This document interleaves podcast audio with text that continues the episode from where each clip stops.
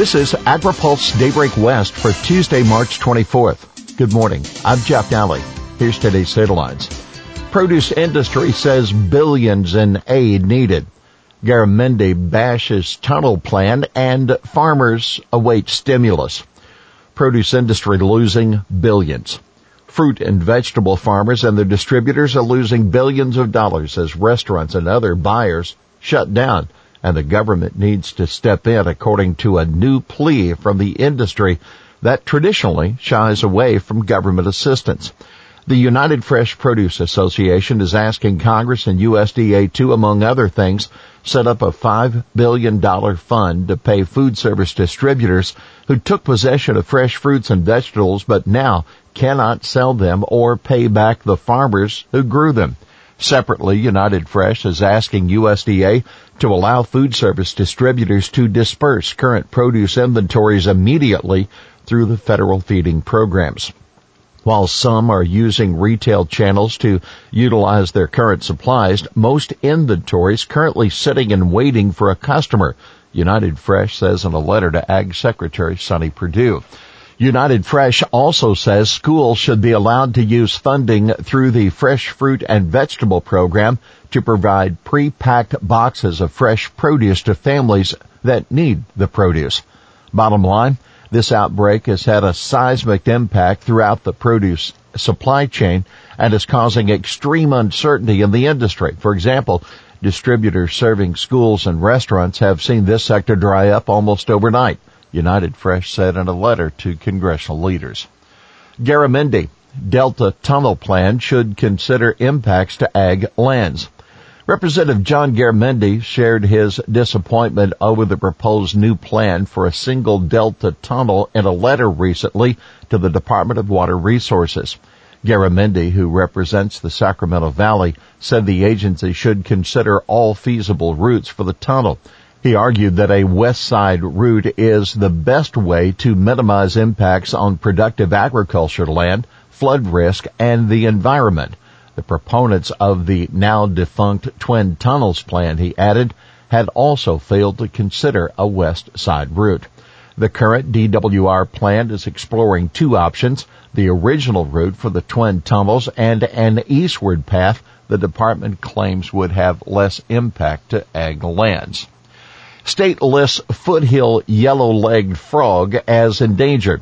The California Fish and Game Commission decided earlier this month to list the foothill yellow-legged frog as threatened and endangered under the California Endangered Species Act.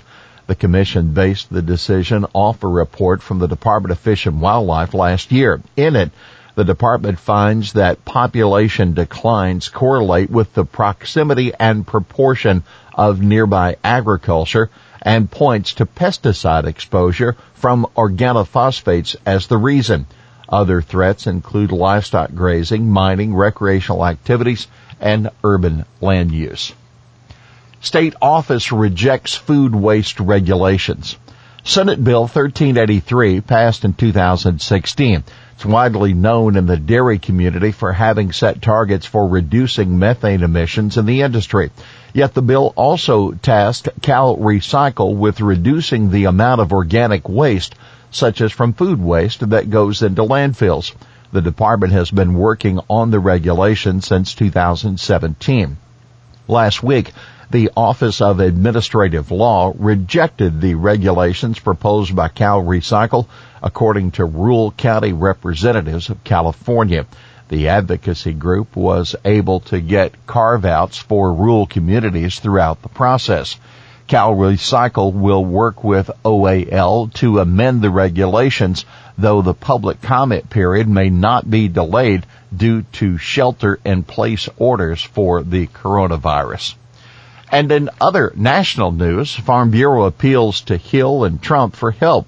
The American Farm Bureau Federation is circulating a three-page list of COVID-19 policy priorities that range from rolling back requirements of the H-2A visa program and suspending H-2A wage rates to providing unsecured loans to businesses of all sizes and injecting more money into rural communities and counties where there are large amounts of federal land.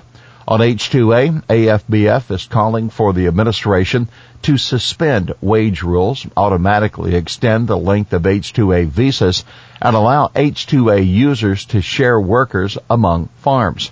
While containment of COVID-19 is a national emergency, providing food to over 300 million Americans is no less critical, American Farm Bureau says. For rural communities, AFBF is calling for removing the 5% reduction in payments to secure rural schools located in areas with national forests. AFBF also wants mandatory funding through the Payment in lieu of Taxes program to pay for health crisis management and emergency response. CCC fight figured big in stimulus talks. Farm groups have been nervously watching the high stakes talks on a massive economic stimulus package between congressional leaders and Treasury Secretary Steve Mnuchin the top Democrat of the Senate Agriculture Committee, Debbie Stabenow of Michigan, insisting yesterday that an increase in USDA's Commodity Credit Corporation spending limit needed to ensure that a new market facilitation program and other emergency aid distribute benefits more broadly than in 2018 and 19 versions of MFP. AFT announces farm aid effort. The American Farmland Trust, the organization behind the National No Farms, No Food movement, is announcing the creation of a farmer relief fund today. The fund will award eligible farmers with cash grants of up to $1,000 each to help them weather the COVID-19 crisis. Advice to industry.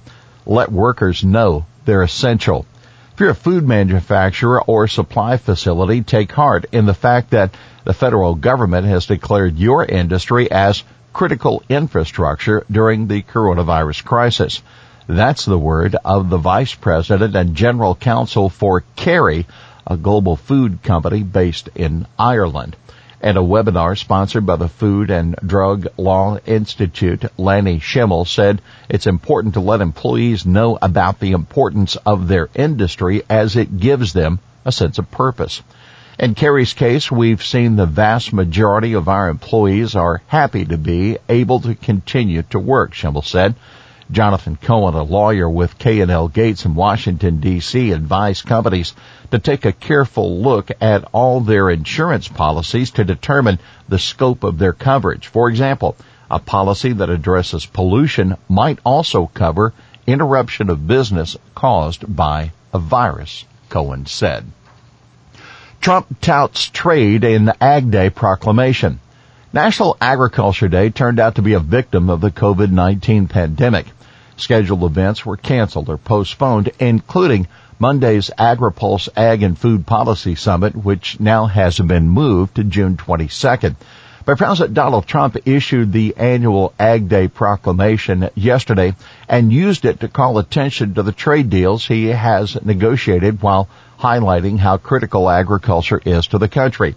Since taking office, I have worked tirelessly to deliver on my promise to negotiate better trade deals for our country directly benefiting agricultural communities, the proclamation reads.